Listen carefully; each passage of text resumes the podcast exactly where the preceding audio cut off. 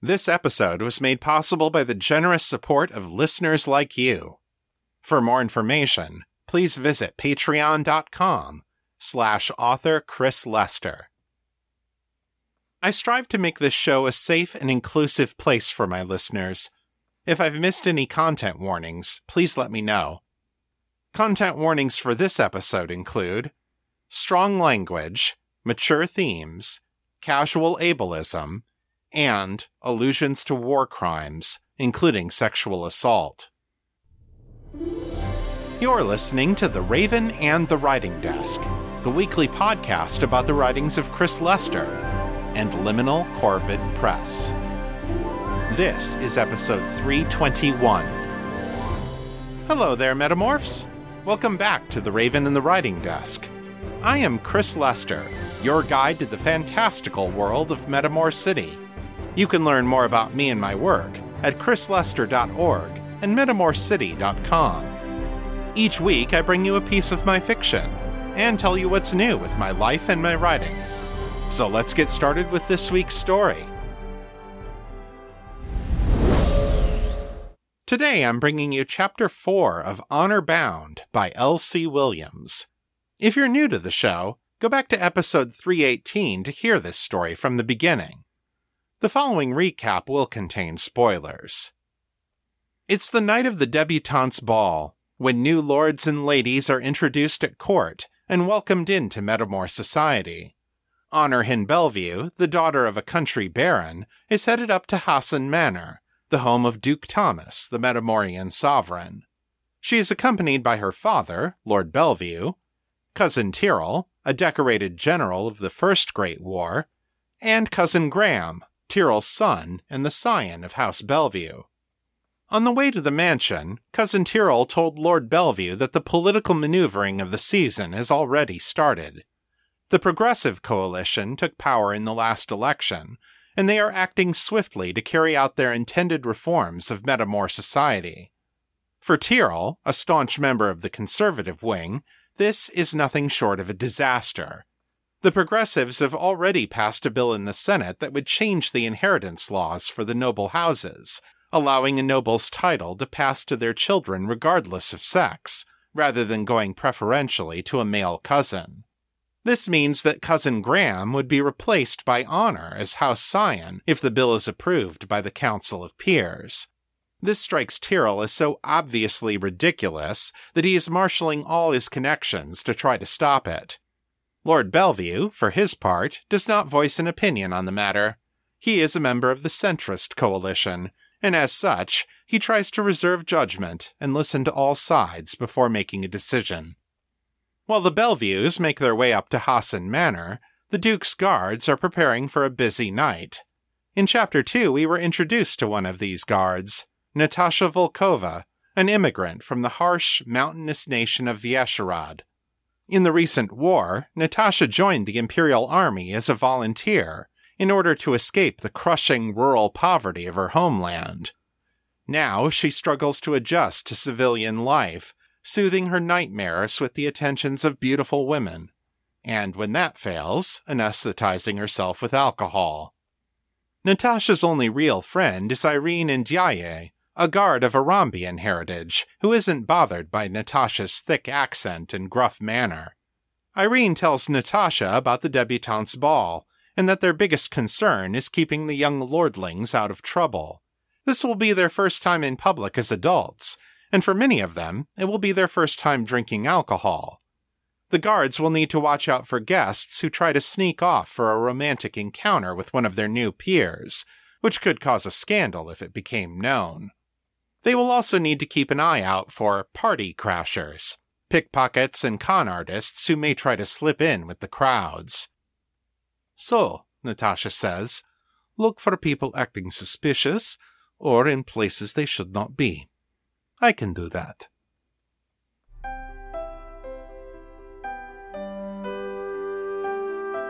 Honor Bound, The House of Bellevue, Book one.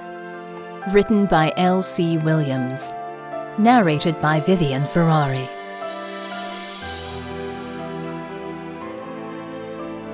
Chapter four. Bad Memories.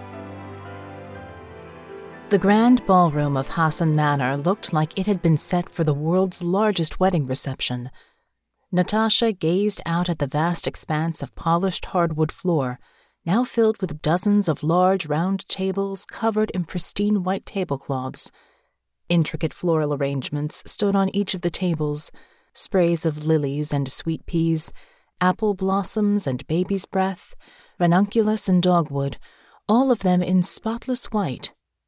Garlands and bunting adorned the walls, also mostly white, but accented in the patriotic imperial colors of blue and gold. Intricate mobile sculptures of wire and crystal hung over each of the tables, and minor enchantments made them glow from within, so that it seemed like the room was filled with tiny floating stars. In the middle of the room stood an enormous ice sculpture, twenty feet tall at least, depicting three attractive young people facing outward amidst a dreamscape of flowers, trees, and abstract crystalline spires. One of the figures was a lady, in a low-necked dress with a corset and a broad flowing skirt. One a gentleman, dressed in long coat, waistcoat, cravat, and trousers, with a neatly trimmed and pointed beard.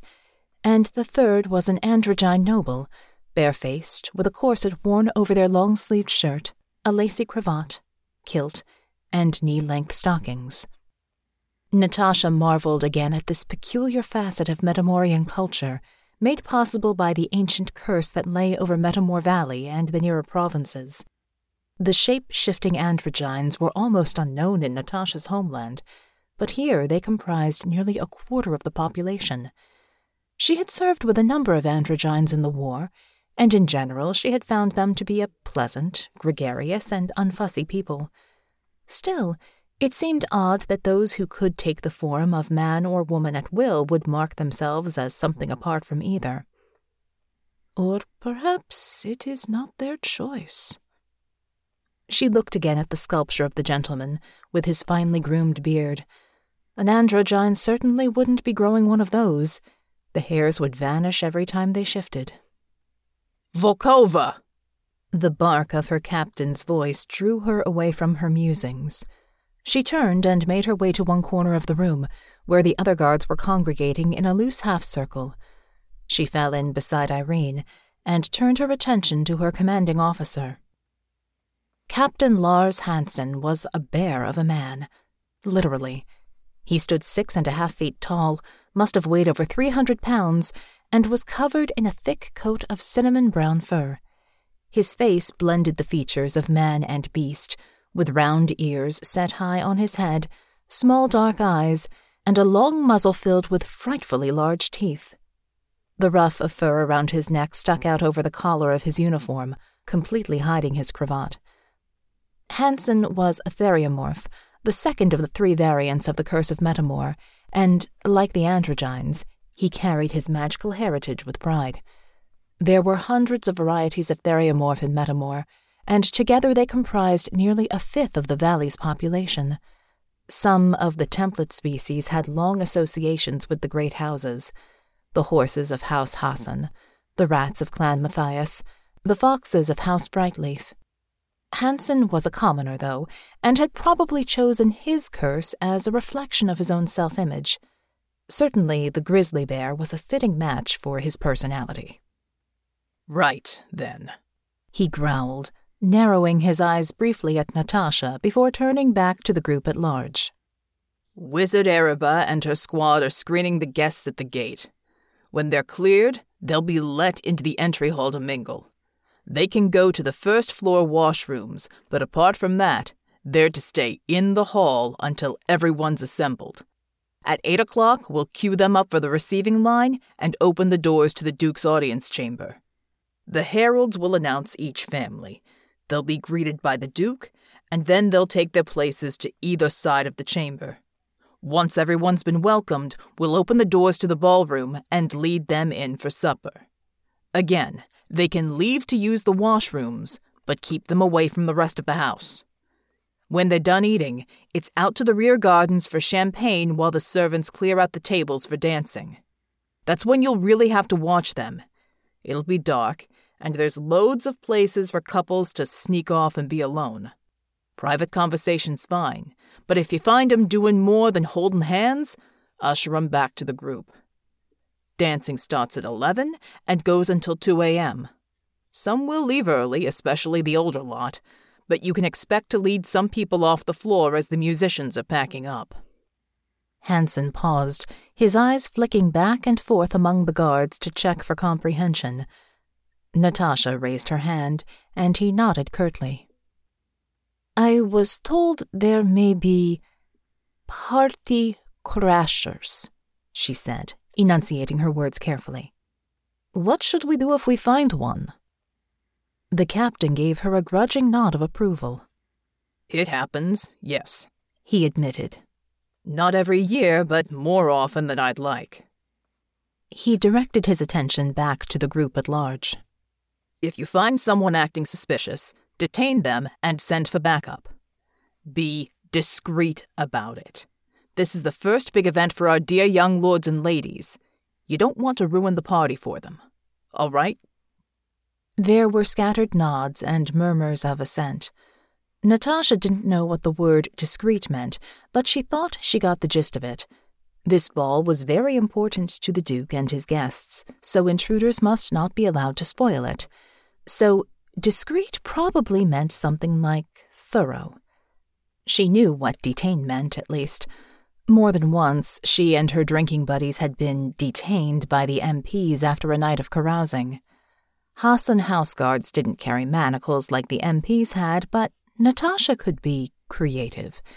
She certainly knew how to tie people up, though admittedly that experience came from a more recreational context.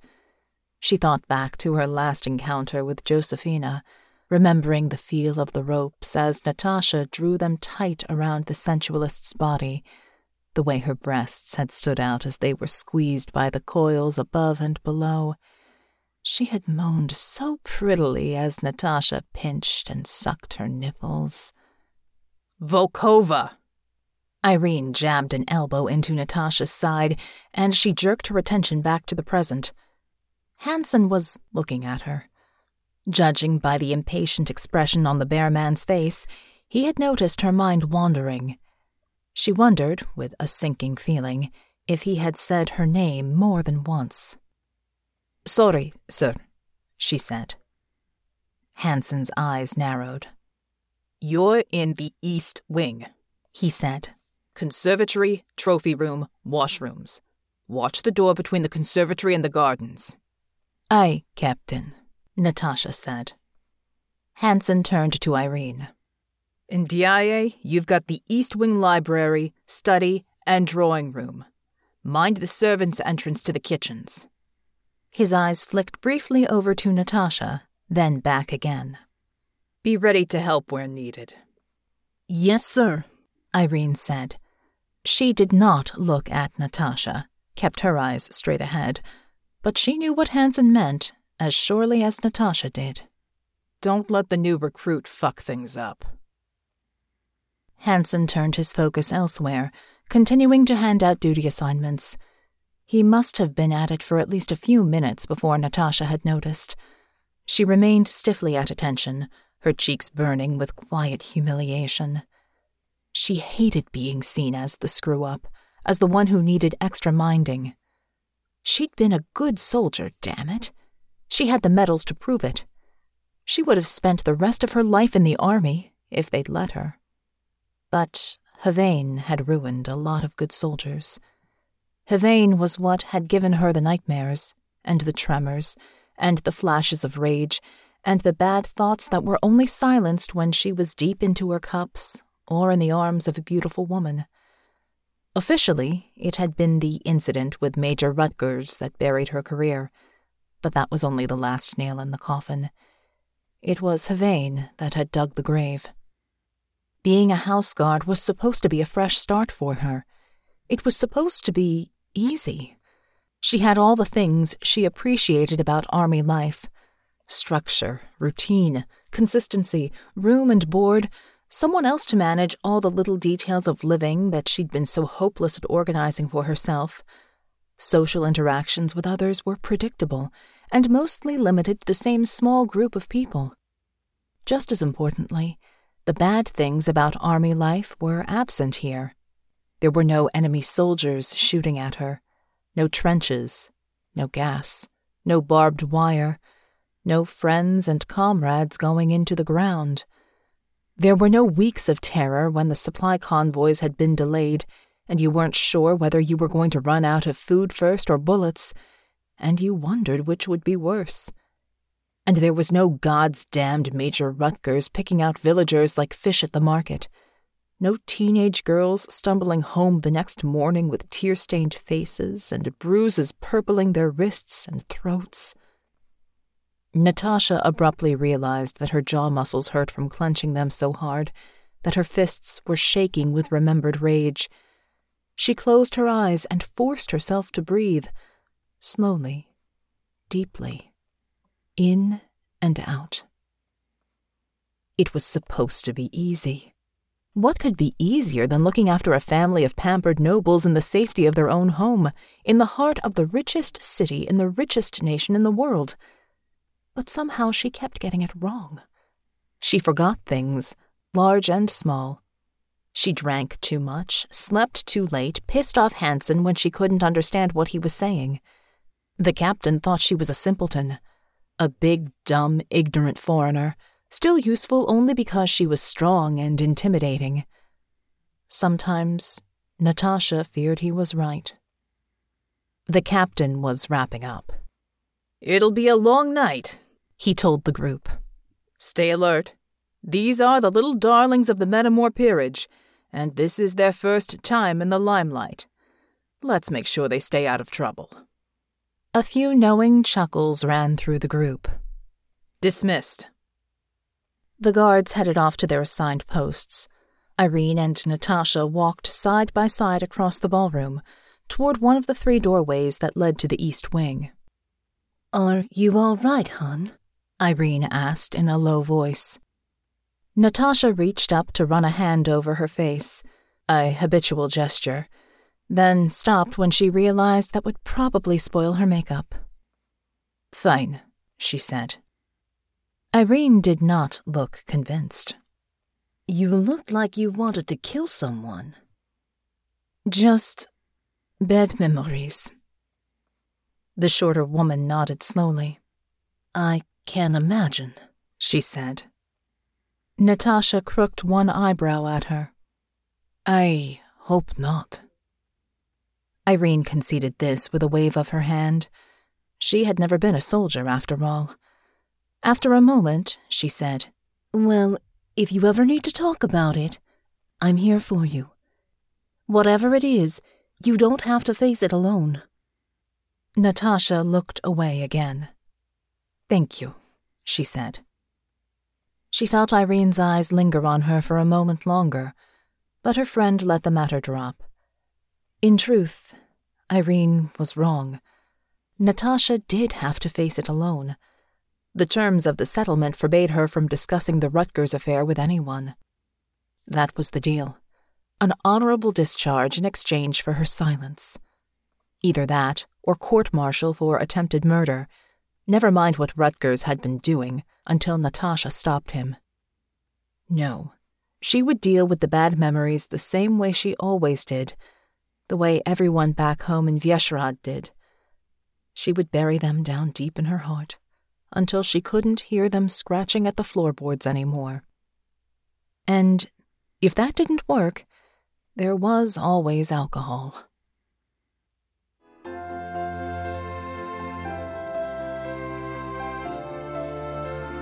And that's the end of Chapter four. Come back next time, when Honor meets a few of her fellow debutantes. Chapters of the House of Bellevue will be released once per week for fifty-one weeks. If you're enjoying this story and want to listen to it faster, the entire series is available now at Amazon and Audible. To learn more about these characters and their world, visit w w w dot author l c williams dot com. Now it's time to check in on my writing endeavors. Here's your weekly writing report.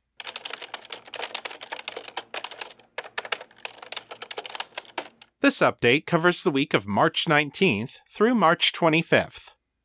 I wrote two thousand two hundred twenty-six words this week, over the course of two point seven five hours, for an average writing speed of eight hundred nine words per hour. I wrote on four out of seven days this week. This week my writing plans suffered an unexpected mishap. Our storage tent, where we keep our lawnmower and other gardening equipment, suddenly collapsed after a heavy spring rainstorm. With more bad weather in the forecast for later in the week, Mel and I had to put all our other plans on hold to deal with the emergency. Over the course of Sunday and Monday, we moved the wreckage out of the way, bought a new shed, assembled it with the help of some friends, and got all our equipment safely inside before the next bout of rain arrived. It was long, exhausting work, and it didn't leave much time for writing. There's still a lot more work left to do to clean up the mess, so I expect we'll be equally busy next weekend as well. I did make a little progress on Out of the Shadows during the week, as well as working on the script for the podcast. The end of the story is in sight, but I find myself creeping toward it at a glacial pace, which is frustrating. Another source of frustration this week was my advertising campaign for the House of Bellevue. After some promising numbers on the first day of release, sales flattened off sharply. The ads were getting a decent number of clicks, but most of them weren't leading people to actually buy. As a result, I was spending about five dollars on Amazon for every dollar of ebook sales. Facebook and Instagram ads couldn't be directly linked to sales, so it was hard to tell if they were making a difference at all. Page reads in Kindle Unlimited and audiobook sales made up for some of the ad spending, but even if every dollar of sales could be directly attributed to the advertising, I was still barely breaking even. By Wednesday, I had spent close to three hundred dollars on ads, with little to show for it. Because of this, on Wednesday night I made some changes to my advertising plan. I put the Facebook and Instagram ads on pause, reduced my daily budget for Amazon ads, and cut down on the number of keywords I was targeting. Nearly all of my ebook sales were attributed to just one search term, lesbian romance. People who searched for other terms, like fantasy romance or lesbian fantasy, might click on the ads, but they didn't end up buying the books. My hope is that by zeroing in on the search terms that lead to sales, I can get a better return on my advertising investment. Check back next time and I'll let you know how it's going. If you'd like to share your thoughts about the show, send your feedback in text or audio to metamorcityfeedback at gmail dot com. To leave a voicemail, dial area code six four one, seven one five, three nine zero zero, then enter extension two five five, zero eight two. Followed by the pound sign. My Facebook is facebook.com slash author Chris Lester. The fan group is Fans of Metamore City on Facebook, and our Discord server is Metamore City. I'm there pretty often, so come say hi. If you like this show, please consider leaving a review at Apple Podcasts, Stitcher, or podchaser dot com. It really helps people find the show. That's all for this week. I'll be back next time with more fresh new fiction. Until then, keep it on the bright side. This is Chris Lester, signing out.